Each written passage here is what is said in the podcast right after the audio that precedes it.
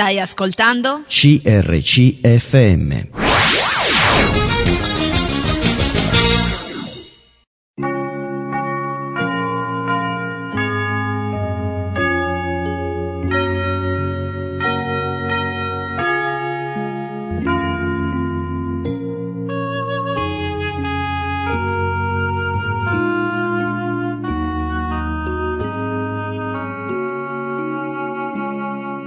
Ogni città, alla domenica, gruppi di credenti si riuniscono per lodare il Signore, condividere le proprie esperienze e ascoltare la sua parola, con espressioni diverse da luogo a luogo.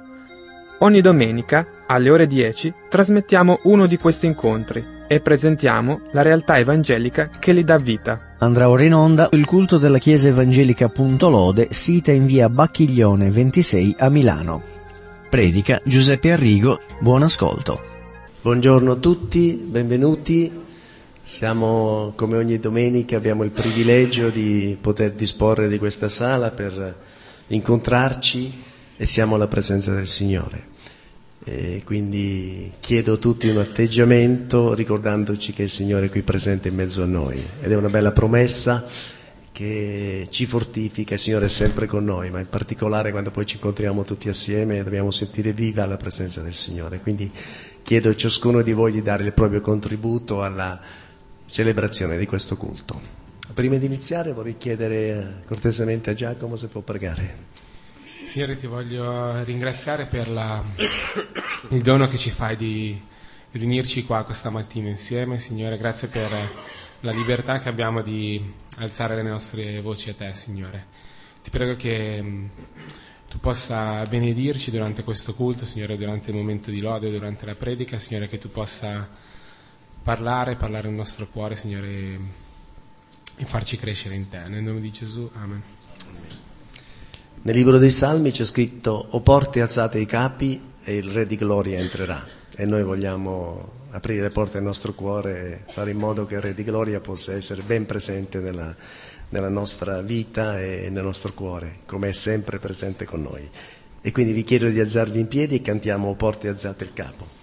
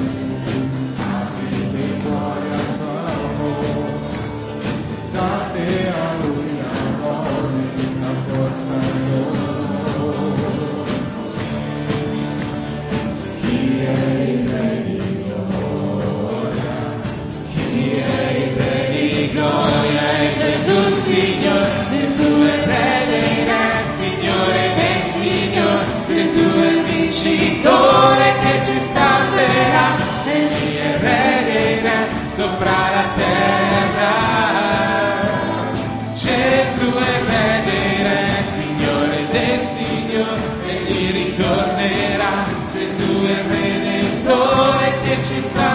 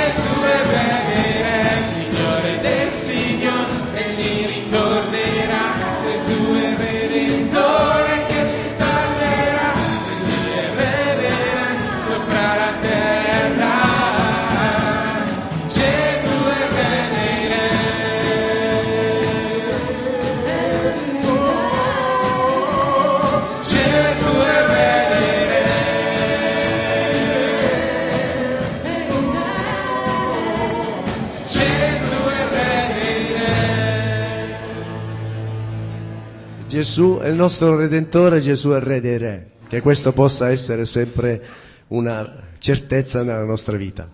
Vi chiedo di accomodarvi e vi chiedo di condividere con me la lettura del Salmo 19.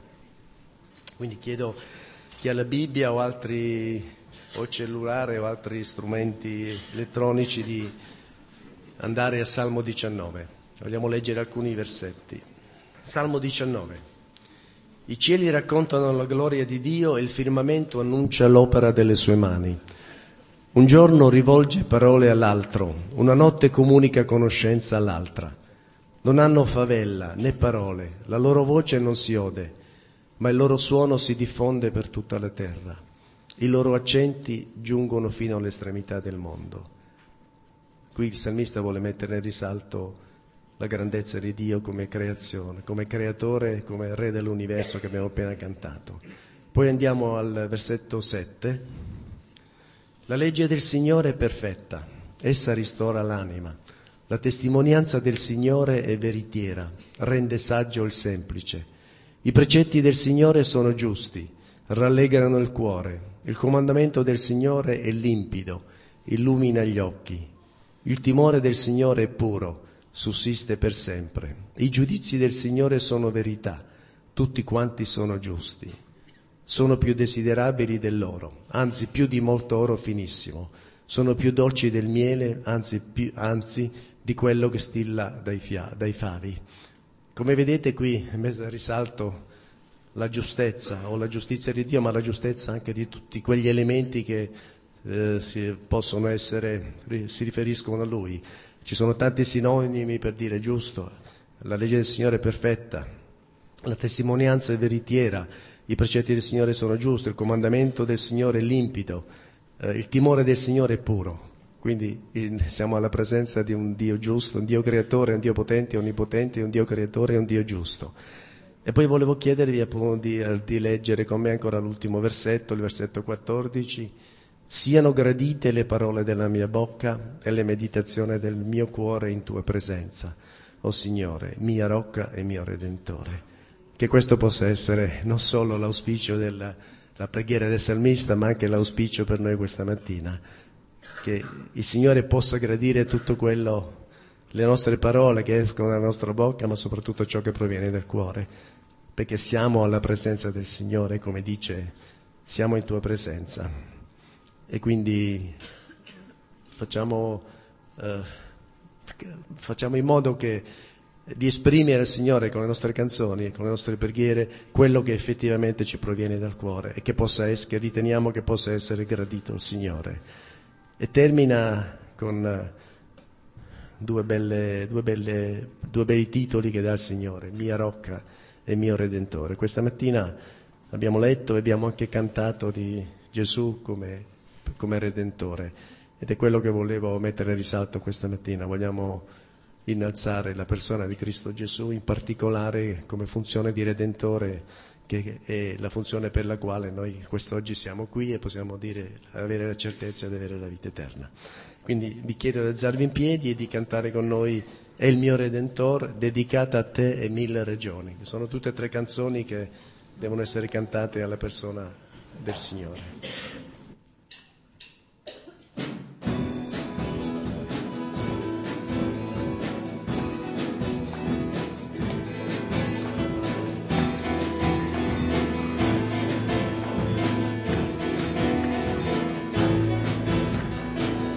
So che hai salvato, Signore, col sangue in questo mio cuore, credo in te, credo in te. La lode te offrirò, Signore, con questo mio cuore, credo in te, credo in te. Canto vittoria. Oh, la morte ha vinto il Signore, è il mio Redentore, è il mio Redentore,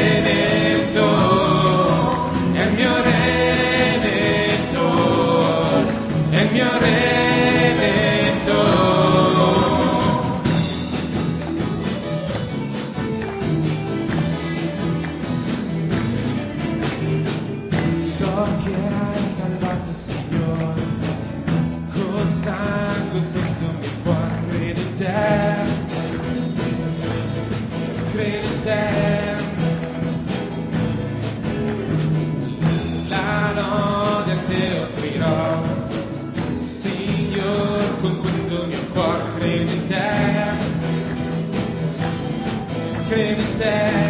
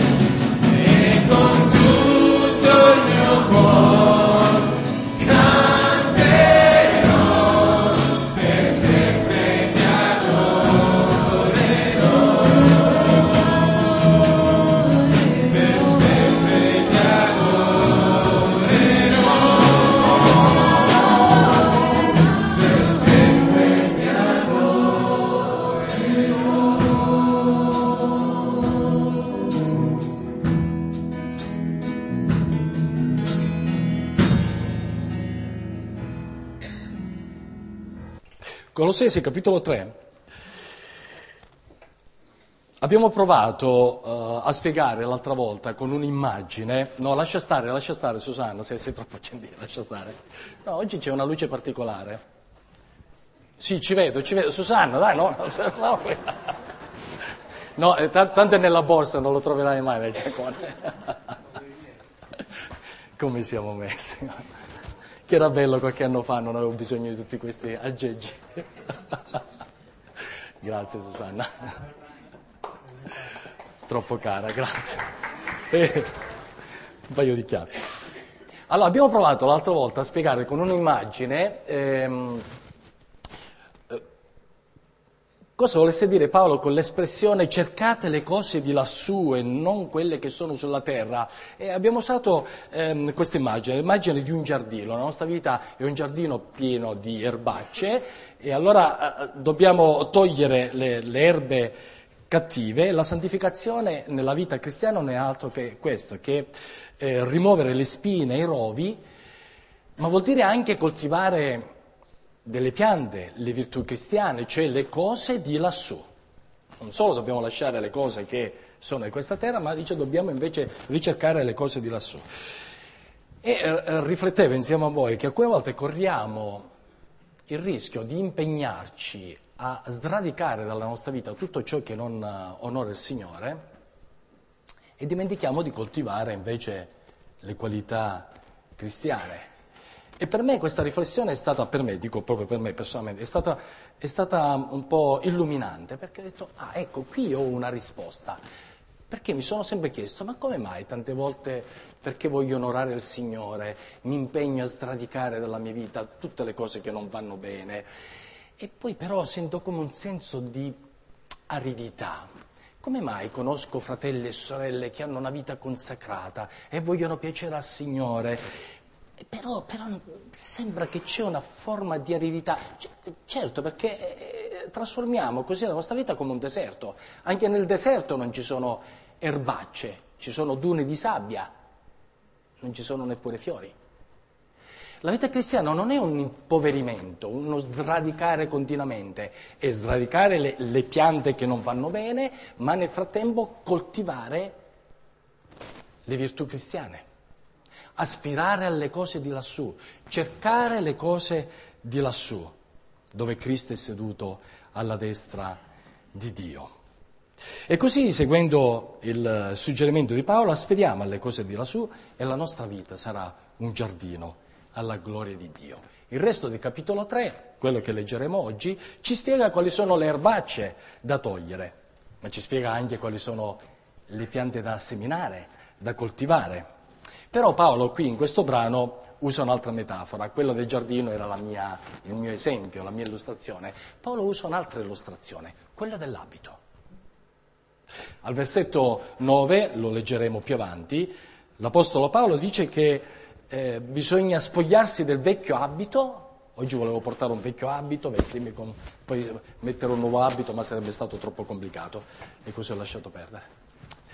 L'Apostolo Paolo dice che bisogna spogliarsi del vecchio abito, cioè dell'uomo vecchio, ciò che eravamo prima della conversione, ma non solo spogliarsi, altrimenti la conversione appunto sarebbe un impiavorimento, cioè io ho un abito vecchio, cencioso, sporco, lo tolgo e, e rimango senza. No, il cristianesimo non è questo, il cristianesimo è spogliarsi di un vecchio abito sporco, cencioso, logoro e rivestirsi di un nuovo abito. Vi dirò di più, un abito che è meraviglioso, un abito che nessun stilista è riuscito ancora a ideare o a realizzare, e lo dico qui a Milano che è la capitale della moda. Perché quest'abito particolare è un abito che non solo è nuovo, ma poi si rinnova. Non si consuma, ma si rinnova nella misura in cui conosciamo Dio e più conosciamo Dio e più assomigliamo a Lui. Infatti versetto, al versetto 10 del brano che adesso andremo a leggere, l'Apostolo dice, e vi siete rivestiti del nuovo, del nuovo abito, che si va rinnovando in conoscenza a immagine di colui che l'ha creato. Leggiamo Colossesi capitolo 3 dal versetto 5 fino al versetto 17. Ci siete già?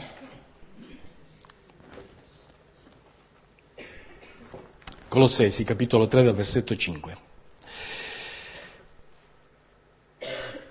Fate dunque morire ciò che in voi è terreno, fornicazioni, impurità, passioni, desideri cattivi e cupidigia, che è idolatria per queste cose venne l'ira di Dio sui figli ribelli. E così camminaste un tempo anche voi, quando vivevate in esse. Ora invece deponete anche voi tutte queste cose, ira, collera, malignità, calunnia, e non vi escano di bocca parole oscene. Non mentite gli uni agli altri, perché vi siete spogliati dell'uomo vecchio con le sue opere e vi siete rivestiti del nuovo che si va rinnovando in conoscenza e immagine di colui che l'ha creato. Qui non c'è greco o giudeo, circoncisione o incirconcisione, barbaro, scita, schiavo libero, ma Cristo è tutto e in tutti.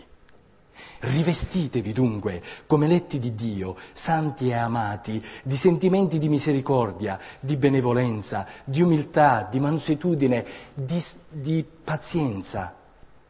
Sopportatevi gli uni gli altri e perdonatevi a vicenda se uno ha di che dolersi di un altro. Come il Signore vi ha perdonati, così fate anche voi. Al di sopra di tutte queste cose, rivestitevi dell'amore, che è il vincolo della perfezione, e la pace di Cristo, alla quale siete stati chiamati per essere un solo corpo, regni nei vostri cuori e siate riconoscenti.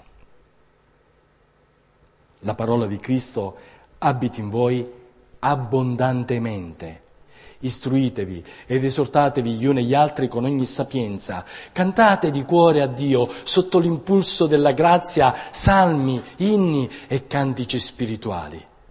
Qualunque cosa facciate, in parole o in opere, fate ogni cosa nel nome del Signore Gesù, ringraziando Dio Padre per mezzo di Lui. Amen. L'Apostolo Paolo in questo eh, brano ci dice prima di tutto che dobbiamo deporre il vecchio abito, dai versetti da 5 a 11, poi dal versetto 12 in poi ci dice invece di rivestirci del nuovo abito. E qual è l'abito da togliere? O per usare la mia immagine, eh, qual è, quali sono le erbacce da strappare? Al versetto 5 vediamo qui che c'è un elenco di peccati che riguardano la sfera sessuale. Fate dunque morire ciò che in voi è terreno, fornicazioni, impurità, passioni, desideri, desideri cattivi e cupidigia. Vediamo che questi cinque peccati che vengono elencati girano appunto, appunto attorno alla sfera eh, sessuale. E, e, e l'Apostolo Paolo ci fa notare che non solo riguarda l'aspetto fisico, la fornicazione, ma anche l'atteggiamento mentale, infatti dice i cattivi pensieri. E spesso il peccato nasce già da un cattivo pensiero. Giacomo, l'Apostolo Giacomo, nella sua bellissima lettera, ci dà un, un insegnamento molto, molto chiaro. Al primo capitolo, leggo io per voi, al versetto 14, probabilmente ricordate questo, questi due versetti. Giacomo capitolo 1, al versetto 14 e 15 dice, invece ognuno è tentato dalla propria concupiscenza, ognuno è tentato dalla propria concupiscenza, cioè dai propri desideri cattivi, non i desideri buoni, quelli non buoni. Ognuno è tentato dalla propria concupiscenza che lo attrae e lo seduce. Poi la concupiscenza, quando ha concepito, partorisce il peccato. Spesso le azioni peccaminose nascono da cattivi pensieri. E volevo soffermarmi su un termine tra questi cinque, cupidigia, perché qui l'Apostolo Paolo dice cupidigia che è idolatria. L'idolo non ha sempre una forma fisica. Quando pensiamo a un idolo non dobbiamo sempre pensare a una statua, un'immagine, qualcosa di fisico che sta davanti a noi, alla quale noi ci inginocchiamo, preghiamo, adoriamo, è un idolo quello. Però ci sono altre forme idolatriche che forse si annidano nella nostra vita e di cui dobbiamo fare attenzione. La cupidigia è una di queste forme di idolatria. Quei pensieri malsani legati a tutto ciò che è riconducibile al sesso possono essere una forma idolatrica nella nostra vita. Ci sono altre forme di idolatria, altri comportamenti che sono forme di idolatria. In Efesini capitolo 5, versetto 5, l'Apostolo Paolo parlando dell'avarizia dice l'avarizia che è idolatria. Quando i soldi nella sfera finanziaria, nell'ambito finanziario i soldi prendono una posizione così importante, più importante di Dio, ecco che i soldi diventano idolatria. I soldi sono più importanti di qualsiasi altra cosa. L'avarizia è idolatria, dice l'Apostolo Paolo. In Filippesi capitolo 3, versetto 19, un altro comportamento che nasconde una forma idolatrica, l'incordigia quando il cibo diventa una cosa troppo importante nella nostra vita. Così i nostri comportamenti in ambito sessuale, finanziario o alimentare possono rivelare forme idolatriche. C'è forse qualche forma di idolatria, di questo tipo di idolatria nella nostra vita? Ecco che la Bibbia spesso ci chiama a esaminare noi stessi, a vegliare su noi stessi. L'idolo è qualcosa per te più importante di Dio. E l'Apostolo Paolo qui al versetto 5 ci dà questa esortazione, fate dunque morire.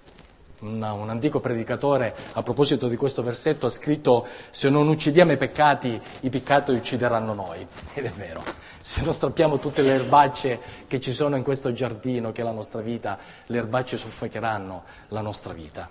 Un altro predicatore, un predicatore contemporaneo, un teologo, un pastore evangelico, commentando proprio questo versetto, lo spiega e cercando di spiegare cosa vuol dire fate morire fate morire ciò che in voi è terreno, lo spiega legandolo strettamente all'altra affermazione che troviamo più avanti. Per queste cose viene l'ira di Dio. Il fare morire è strettamente legato all'ira di Dio e lo spiega con un'immagine molto forte che prendo in prestito e, perché mi ha colpito in modo particolare e la condivido con voi.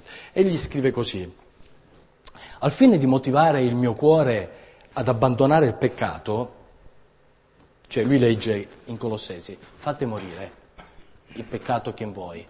E lui dice, ma io devo avere una motivazione forte, se non è peccato sto lì ad accarezzarlo, me lo tengo sempre un po' vicino. No? E lui dice, al fine di motivare il mio cuore ad abbandonare il peccato, devo portarli là, eh, abbandonare i peccati, devo portarli là, dove potrò vederli alla luce dell'ira di Dio. E dov'è questo luogo dell'ira di Dio? E lui dice, cioè alla croce. Dunque nella mente mi accosto alla croce, portando il mio peccato e nell'oscurità di quel pomeriggio, fuori dalle mura di Gerusalemme, sono testimone degli oltraggi perpetrati contro Gesù. Vedo ancora il sole oscurarsi per la vergogna, gli spettatori andarsene battendosi il petto Sento l'urlo lacerante di colui che subisce di, l'ira di Dio. Dio mio, Dio mio, perché mi hai abbandonato? A questo punto, osservando il mio peccato e ravvedendomi, dico a lui, Signore Gesù, la risposta è qui, in questo peccato che ti ha causato tanta sofferenza. Chi arriva a questo punto non può non sentirsi, non può non sentire il forte desiderio di fare morire il peccato. Chiaro? Voglio trovare una forte motivazione per abbandonare il peccato? Con la mente vado nel luogo dell'ira di Dio. Qual è questo luogo? La croce. Perché Gesù, quando era lì crocifisso, mentre il sole si oscurava, i soldati angariavano su Gesù, altri andavano via battendosi il petto e Gesù urlava, Dio mio, Dio mio, perché mi hai abbandonato? Perché lì Gesù era sotto l'ira di Dio perché portava i peccati dell'umanità. E allora l'autore dice a quel punto io trovo la risposta a quella domanda. Signore Gesù, questo peccato è il motivo del tuo abbandono e io lo voglio abbandonare, lo voglio far morire. Mi pare un giusto approccio e una buona motivazione per abbandonare il mio peccato. L'Apostolo Paolo qui in questa lettera dice fate morire dunque ciò che in voi è terreno e, e, poi al versetto 7 dice e così camminavate voi un tempo, cioè con questi peccati voi camminavate un tempo, quando vivevate in essi. Nella vita prima della conversione noi vivevamo immersi nel peccato. Dopo la conversione noi spieghiamo che siamo stati lavati, purificati, siamo stati liberati, perdonati dal peccato. Però sappiamo che continuiamo a peccare. Qual è la differenza tra prima della conversione e dopo la conversione, quando sentiamo Cristo? Prima vivevamo nel peccato, adesso no. Prima vivevamo in una pozzanghera. Adesso invece cadiamo in una pozzanghera. Prima vivevamo in un posto pieno di fango, poi il Signore ci ha tirati fuori, ci ha lavati, ci ha dato un nuovo vestito e ha detto adesso cammina a fianco del tuo Maestro. E quando camminiamo a fianco del Maestro ci sono giornate di sole, ci sono giornate di pioggia, c'è la pozzanghera e tante volte ci sporchiamo. E dobbiamo ripulire quello sporco e continuare avanti nel nostro cammino. Invece prima no, prima eravamo lì, vivevamo immersi, vivevamo in quella pozzanghera, pensando che fosse il posto più bello del mondo, non sapendo che invece potevamo andare a fare le vacanze in un altro posto più bello, alla presenza del nostro Signore.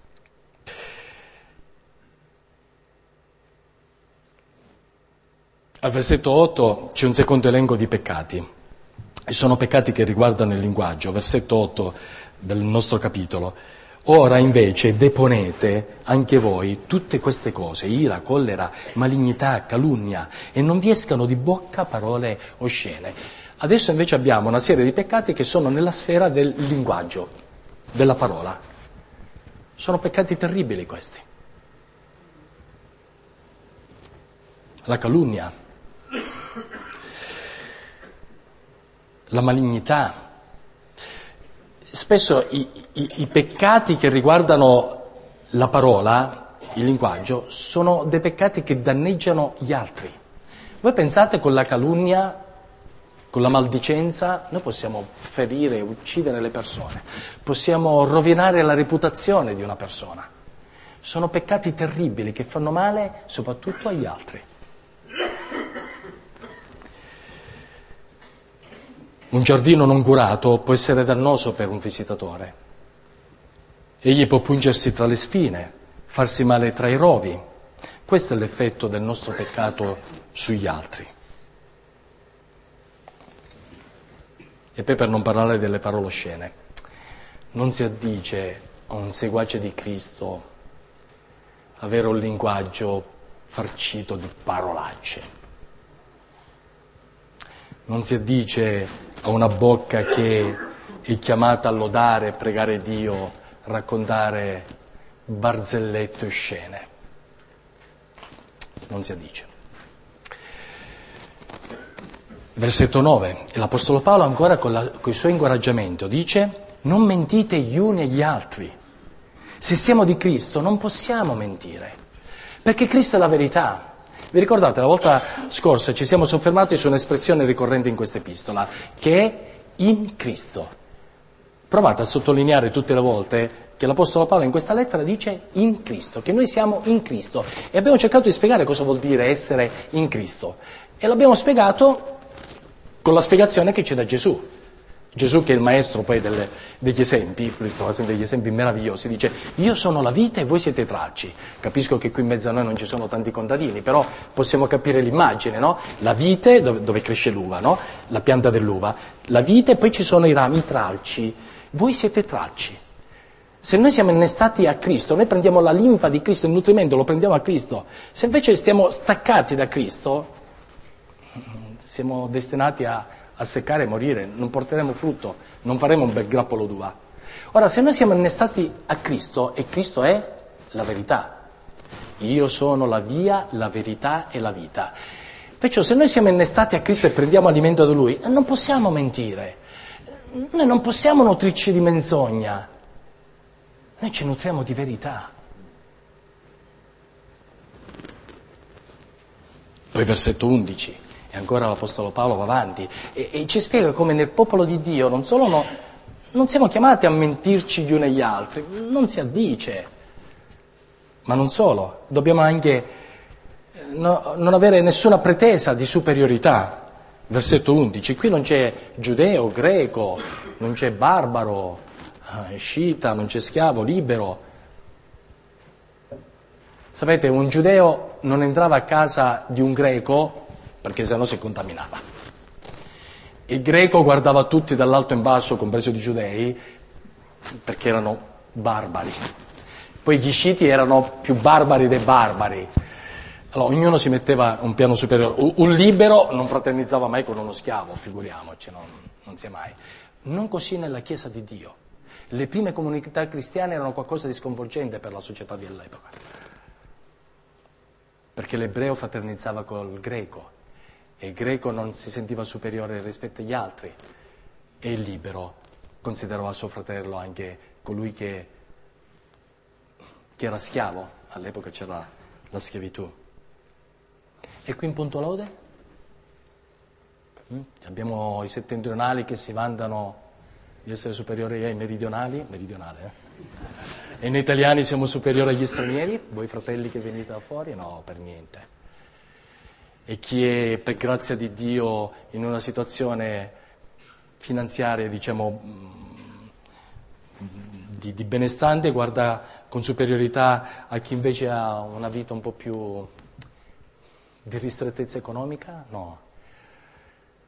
C'è forse qualche laureato che si sente superiore a qualcuno che ha poca istruzione? Siamo tutti uno in Cristo. In Cristo siamo tutti dei miseri peccatori, salvati per la grazia. E così poi al versetto 12 l'Apostolo Paolo dice, vabbè, avete deposto questo vecchio abito cincioso, sporco, adesso rivestitevi, rivestitevi, indossate il nuovo abito. C- cioè ci spiega cosa significa essere un uomo nuovo. Versetto 12. Rivestitevi dunque come eletti di Dio, santi e amati, di sentimenti di misericordia, benevolenza, umiltà, mansuetudine, pazienza. Ecco le cose che dobbiamo coltivare. Non dobbiamo solo scervellarci, ah Signore, io sto per... la maldicenza per me è un problema, devo sradicare. Sì, lo devi fare. Però cerca di coltivare anche la mansuetudine, cerca di coltivare la benevolenza, la pazienza. E se ci fate caso, almeno questi tre, qui ci sono cinque termini, ma almeno questi tre, benevolenza, mansuetudine e pazienza, se andiamo a leggere Galati, capitolo 5, scopriamo che sono i frutti dello Spirito Santo. Dobbiamo far crescere questi frutti in noi. Poi se vogliamo possiamo aggiungere come frutto dello Spirito Santo l'amore, come leggiamo qui al, al, versetto 14. Al di sopra di tutte queste cose rivestitevi dell'amore e poi la pace. E la pace di Cristo, che la pace di Cristo non è la pace qui della società, ma la pace di Cristo. Anche la pace è un altro frutto dello Spirito Santo. Qualcuno ha fatto notare, uno studioso delle scritture, ha fatto notare che queste virtù, queste almeno cinque virtù che elenca l'Apostolo Paolo, questo, che caratterizzano questo nuovo vestito, misericordia, benevolenza, umiltà, mansuetudine, pazienza, possono essere suddivise in tre ambiti. La misericordia e la benevolenza è il modo in cui il credente tratta gli altri. L'umiltà è la stima che ha di sé, e la mansuetudine, la pazienza, è la sua reazione al modo in cui viene trattato dagli altri. Chiaro? Le prime due, misericordia e benevolenza. Come un credente tratta gli altri? Con misericordia e benevolenza. Come considera se stesso? Con umiltà. Come reagisce al modo in cui viene trattato con mansuetudine e pazienza. E queste virtù saranno salutari nella nostra vita, ma non solo, anche in quella degli altri, perché come abbiamo visto alcuni peccati danneggiano la vita degli altri, queste virtù non solo fanno bene a noi, ma fanno bene anche agli altri. E queste virtù la misericordia, la benevolenza, l'umiltà, la mansuetudine la pazienza ci renderanno capaci di sopportarci gli uni e gli altri, di perdonarci a vicenda. Versetto 13. Sopportatevi gli uni gli altri e perdonatevi a vicenda, a vicenda se uno ha di che dolersi di un altro, come il Signore vi ha perdonati, così fate anche voi. Non mi soffermo molto su questi versetti, sono troppo chiari. Dobbiamo sopportarci e perdonarci, come? Come il Signore ha perdonato noi. Però volevo soffermarmi su una parola che mi ha fatto riflettere, ha fatto riflettere me nella mia vita. Vicenda. Sopportatevi, perdonatevi gli uni gli a vicenda. Perché spesso, non so, questo capita a me, pensiamo che, che noi siamo chiamati a sopportare gli altri e il Signore ci chiama noi diciamo sì Signore è vero, eh, quel fratello, quella sorella, eh, la devo sopportare, è difficile, eh, come è difficile, però la devo, la devo sopportare, eh, io mi devo impegnare a sopportare questo fratello e questa sorella e non riflettiamo che magari sono gli altri che devono sopportare noi. Ecco perché l'Apostolo Paolo dice a vicenda, non dice sopportate gli altri, fate bravi, no, a vicenda. Ricordiamoci che tante volte sono gli altri che devono sopportare noi. Eh? E io vi ringrazio per tutta la pazienza che avete con me spesso. E non solo, poi dice siate riconoscenti. E la pace di Cristo alla quale siete stati chiamati per essere un soccorpo regni nei vostri cuori e siate riconoscenti. E, e la riconoscenza, scusate, la riconoscenza è una pianta che dobbiamo coltivare. È una pianta meravigliosa che dobbiamo coltivare nella nostra vita. Dobbiamo sempre lì annaffiarla, avere cura. Essere riconoscenti è una cosa bellissima. Io leggo la Bibbia e vedo come tanti uomini di Dio, donne di Dio avevano un cuore riconoscente, spesso anche nelle avversità, nei momenti più terribili, dove potevano dire adesso basta, avevano invece un cuore riconoscente verso Dio. Siate riconoscenti verso Dio, verso i fratelli, verso tutto ciò che vi circonda, perché il Signore ha seminato tante cose buone e semina tante cose buone in mezzo a questo mondo così corrotto dal peccato.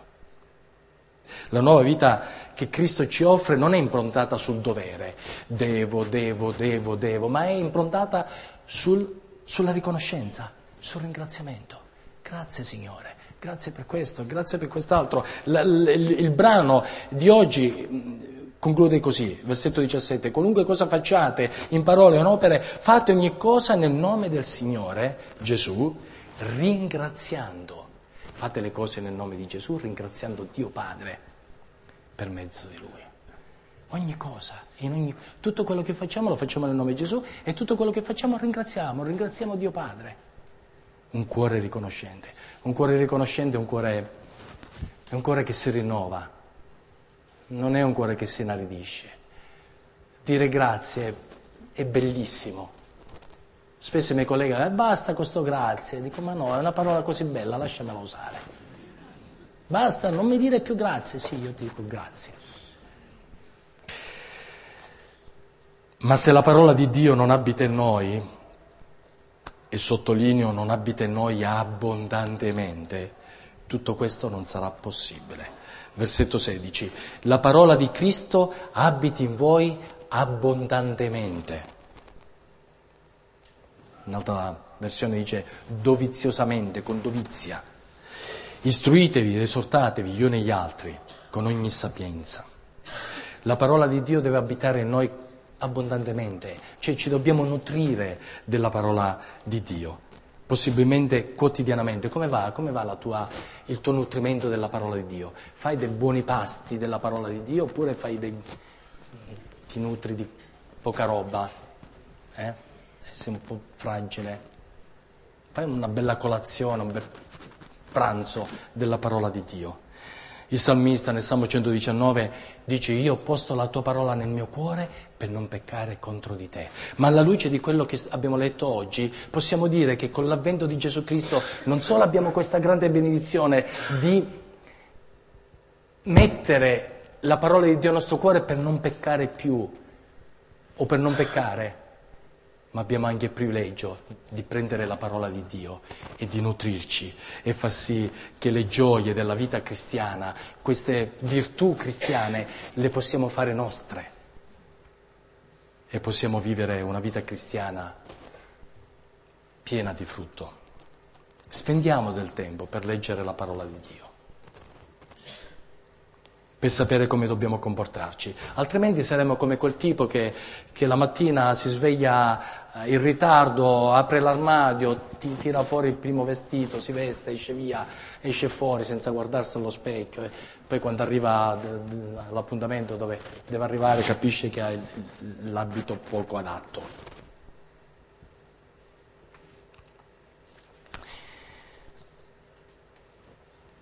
La parola di Dio abita in noi abbondantemente.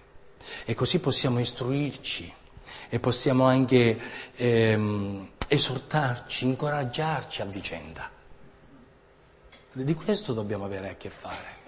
Non è solo compito della, dei fratelli che insegnano, incoraggiare, dare istruzioni, ma anche nelle nostre conversazioni. Diamo una parola di incoraggiamento. Spesso io mi trovo a sentire l'esigenza di avere una parola di incoraggiamento. E quando un fratello, un anziano della Chiesa, un, uno di voi, mi dà un incoraggiamento, ma è manna, è manna dal cielo. Ma possiamo dare questi incoraggiamenti se, se la parola di Dio abita in noi, abbond- che trabocca, no? Trabocca così tanto che quando passiamo gli altri ci vanno dietro e prendono tutto quello che noi seminiamo attorno. Anche i canti nella Chiesa devono insegnare a confessare, proclamare, lodare secondo questa meravigliosa parola. La parola di Cristo abita in voi abbondantemente, istruitevi ed esortatevi gli uni gli altri con ogni sapienza e cantate di cuore a Dio sotto l'impulso della grazia, inni, salmi e cantici spirituali. Alla fine canteremo un canto. Io vi chiedo, per favore, cantiamolo così, sotto l'impulso della grazia. A un certo punto il canto dirà che a noi ci piace lodare non diciamolo perché è bello dire a noi ci piace laudare, no, eh, diciamolo perché stiamo cantando sotto l'impulso della grazia. Versetto 17, il tema principale della lettera è la supremazia di Cristo. E qui abbiamo la dottrina che si trasforma in pratica. Abbiamo sempre detto che l'Apostolo Paolo ci fornisce dottrina che poi deve essere tradotta in pratica. Qualunque cosa facciate, la pratica, sia in parole in opere, fate ogni cosa nel nome del Signore Gesù. Ci dobbiamo vivere in modo degno di Lui. Nel nome di Gesù non possiamo fare le cose che facevamo nella vecchia vita. Nel nome di Gesù non possiamo fare tutto ciò che sta, abbiamo letto dal versetto ehm, 5 al versetto 11. Non possiamo nel nome di Gesù eh, calunniare, dire parole oscene. Non c'entra, è, è l'altra vita. Tutto quello che facciamo nella nuova vita la mansuetudine, eh, la benevolenza, tutto facciamolo nel nome di Gesù. Tra il versetto 11 e il versetto 12 di questo brano c'è una linea di confine, c'è una linea di demarcazione. Se siete in Cristo, siete dal versetto 12 in poi. Non possiamo vivere come dal versetto 11 a ritroso. C'è una linea di demarcazione. Se siamo in Cristo siamo passati al versetto 12, abbiamo rivestito un nuovo abito, una nuova vita e dunque tutto quello che facciamo lo dobbiamo fare e lo possiamo fare nel nome di Cristo Gesù. Se siete in Cristo, siete da questa parte, dal versetto 12 in poi. Giacomo, nella sua lettera, capitolo 1, dice che la parola di Dio è come uno specchio. Paragona la parola di Dio come uno specchio. E dice che dobbiamo guardarci in questo specchio e vedere se siamo in ordine. Allora spendiamo del tempo, spendiamo del tempo a, a, a, guardarci in questo specchio, impariamo a specchiarci, a vedere le cose che non vanno e le cose che devono essere messe a posto. Guardiamoci in questo specchio per vedere se stiamo indossando il nuovo abito. Dio vi benedica. Bene, quindi è il momento di mettere in pratica e godere della benedizione del Signore, poi nel salutarci, nel conoscere altre persone. Preghiamo. Signore, ti ringraziamo per questo tempo, ti ringraziamo per il messaggio che tu ci hai dato per ognuno di noi, che possiamo veramente mettere in pratica e godere le- delle tue benedizioni. Signore, ti ringraziamo anche di benedire il resto della giornata in quest'oggi. Nel nome di Gesù. Amen. Buona domenica. Abbiamo ascoltato il culto della Chiesa Evangelica sita in via Bacchiglione 26 a Milano. La chiesa si incontra ogni domenica alle ore 10.30 per il culto, il martedì alle ore 10 incontro delle donne in lingua inglese, il mercoledì alle ore 20, ogni due settimane studio biblico in lingua rumena. Per altri incontri consultare il sito della chiesa www.puntolode.it oppure scrivere a info-lode.it o contattare via telefono il pastore Samuele Fiore allo 02 51 14 30. Ripeto 02 51 14 30. Vi auguriamo una buona prosecuzione nell'ascolto dei nostri programmi. Buona giornata.